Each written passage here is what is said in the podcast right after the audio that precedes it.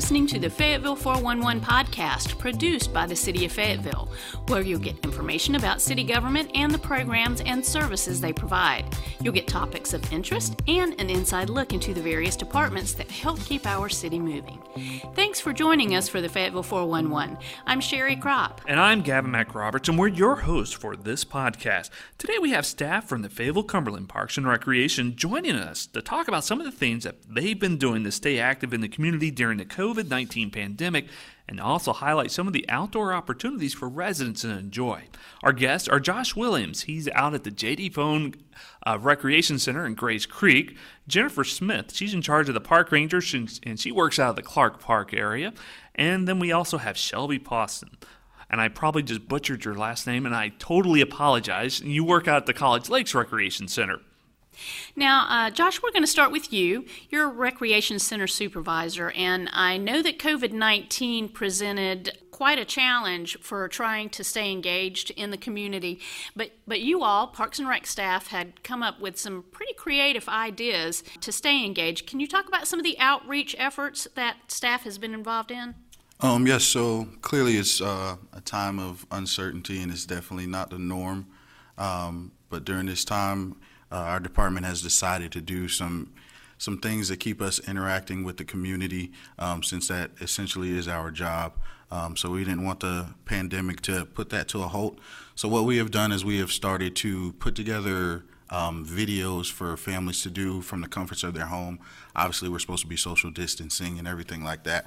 So instead of having them out in the public and around each other, we've decided to do Facebook videos, um, YouTube videos. They can also catch them on our city webpage.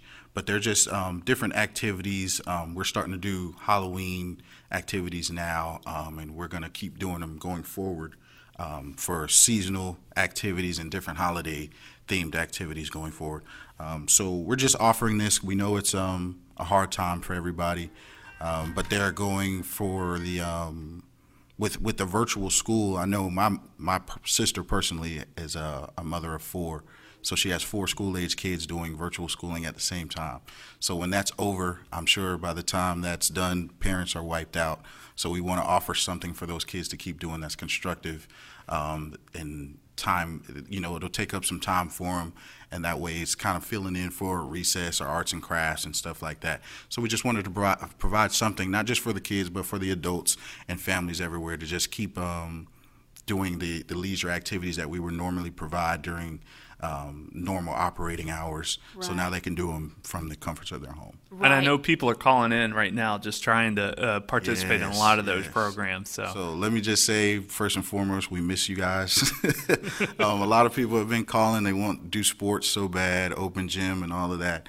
So uh, please bear with us. We want to get back to normal just as you guys do. Um, so just hang in there. Well, I think you've been doing a great job with the videos, and I think the um, the goal of it is to keep people active uh, and to stay engaged with the community. So you do an awesome job, um, and like you said, they can find it on FCPR's uh, Facebook page. I know that um, on the City of Fayetteville's Facebook page, we also share those, and the city's educational resource page. All those videos can be found. Now, I, I know that um, staff have also been involved in what would normally be a volunteering uh, program for Meals on Wheels. Talk about that. Yeah, so like you said, it's normally a volunteering um, program. From what I understand, it's usually um, a group of seniors that do it. Um, obviously, since the pandemic is here, we don't want to put them at risk. Um, so, anytime that there's an opportunity to help serve our community, we definitely want to capitalize on that. So, um, Parks and Rec, our department, um, with the help of our athletic staff, has um, decided to kind of take that over and start doing Meals on Wheels. Um, and from what I gather from that, it's a uh, a route. I think they did up to nine different routes throughout the city. Um, we're down to four routes now, but um, anywhere from five to 14 participants on each route is what we serve. So they're getting um, a, a pretty nice meal with uh, some cold beverages to go with it and some fruit and everything like that. So it, it's good to get out in the community, and, and of course, we want to be out there being seen, doing nice gestures. Um, so I'm thankful that our department decided to help out with that one. all right. Well, Josh, I know you guys. That's a really uh, glad to hear that you guys are staying active and helping out so many members of our communities in a different way. Now, Jennifer, I want to uh, take the conversation over to you and what you guys are doing out there as a park ranger at Clark Park. Um, I'm sure you've seen an increase in the number of people coming out to the facilities because you guys got some great trails through the woods. You're right there on the Cape River Trail, which is always a popular destination even before COVID 19 ever hit. So, what are some of the opportunities available for people who want to be outside and stay active? Um, well, we yeah we have seen some uh, unprecedented use of that Cape Fear River Trail, and also of the small and unpaved trails at the Clark Park Nature Center. A lot of people are unaware that we have. Um, what amounts to and sums up to be uh, several miles of unpaved trail there at the center that are wonderful for um, deep relaxation and uh, nature study. One of our favorites is the Bear Trail, which traces um, one of our deep ravines that is lined with all types of native vegetation that leads out to a view of the Cape Fear River. So we've had a lot of people discovering uh, those wooded trails, enjoying also the waterfall that's behind the Nature Center um, but also enjoying um, features like the playground. And um, we have created some uh, playdate with the earth activities that we have put on trees uh, around the Nature Center and along the Cape Fear River Trail that remind people uh, that some of the most um, interesting activities uh, in terms of nature education are still available to them, even though the park rangers themselves have not been given a lot of programs lately. Uh, and these uh, Playdate with the Earth activities um, show parents and remind parents of some of the very simple things that they can do with children to help them discover um, the lessons that they can learn by looking at very simple objects in nature leaves, rocks, mushrooms, um, looking for signs of animals. Uh, we have all kinds of suggested activities to help parents. Um, uh, expose their children to the learning opportunities and um, deep opportunities for observation that uh, you know, just being out in nature uh, allows. So, Clark Park, are you guys the Nature Center? Is that open to the public now? It is open to the public now. Um, it's open for self guided uh, exploration from the hours of 10 a.m. to 4 p.m. Monday through Friday. It's open 10 to 4 on Saturdays until the end of October. And we even have a brand new exhibit called Small Wonders in the inside of the Nature Center that has 35 um, or 38, I should say uh, tiny um, wildlife miniatures inside a diorama that you can search for, and you can take home a set of trading cards that uh, are made um, based on these miniatures, animal miniatures that have uh, factoids on the back that you could trade and enjoy uh, learning about um, uh, with your friends and family. So we're really excited about that exhibit.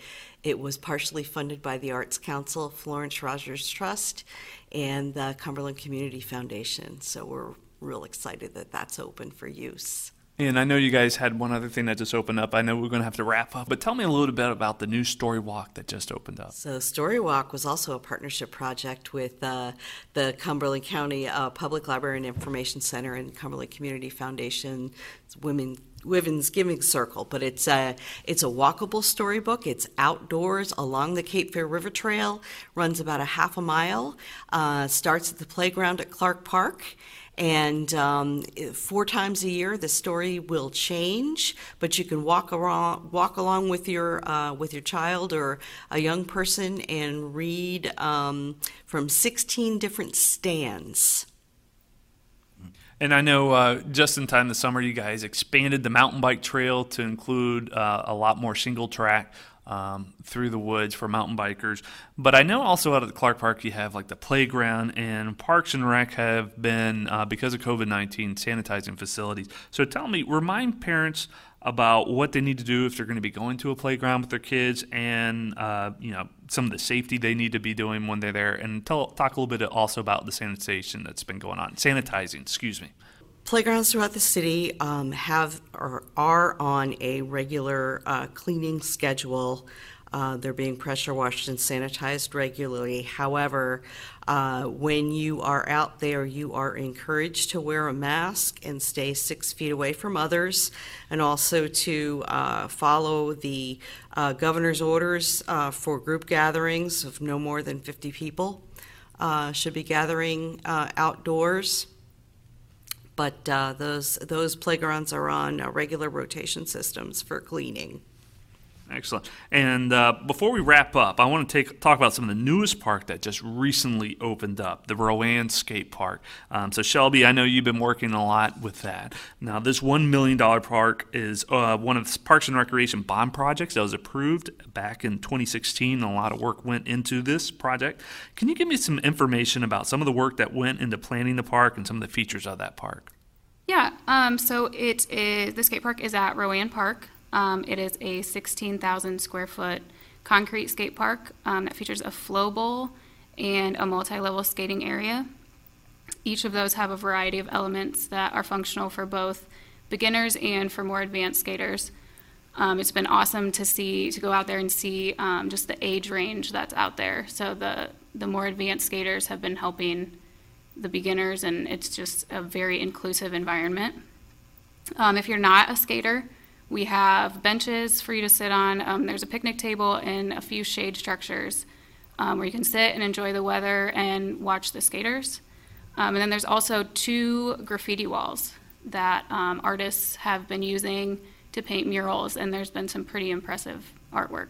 And Shelby, what really surprised me is when I heard that uh, a skate park was being built, I, I, just assumed it was just for skateboarders. But you go out there and you see people on bikes, uh, you see kids on scooters. What, what's allowed at the skate park? Yeah, so we allow um, bikes, scooters, skateboards, um, rollerblades, pretty much anything that is not motorized is okay.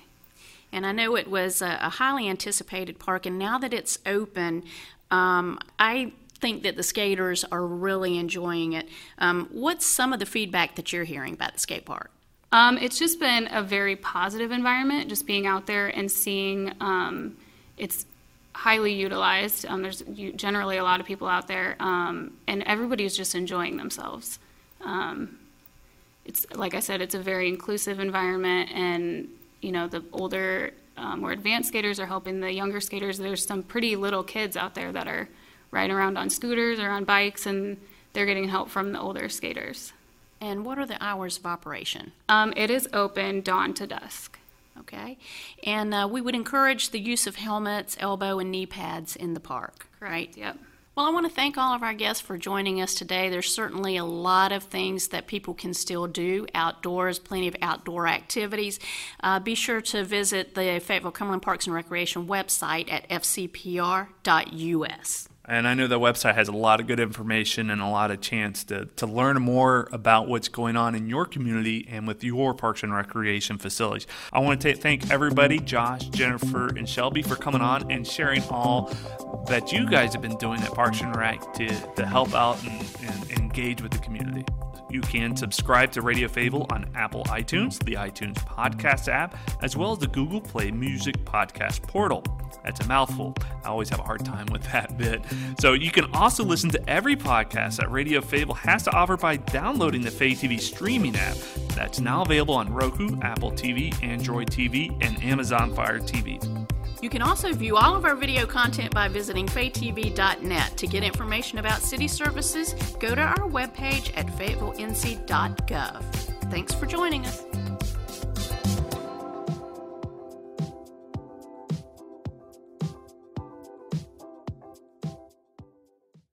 At fcpr.us, learn more about all of the programs and activities that Fayetteville Cumberland Parks and Recreation has to offer. The website is convenient, informative, and mobile friendly. Start your adventure today at fcpr.us.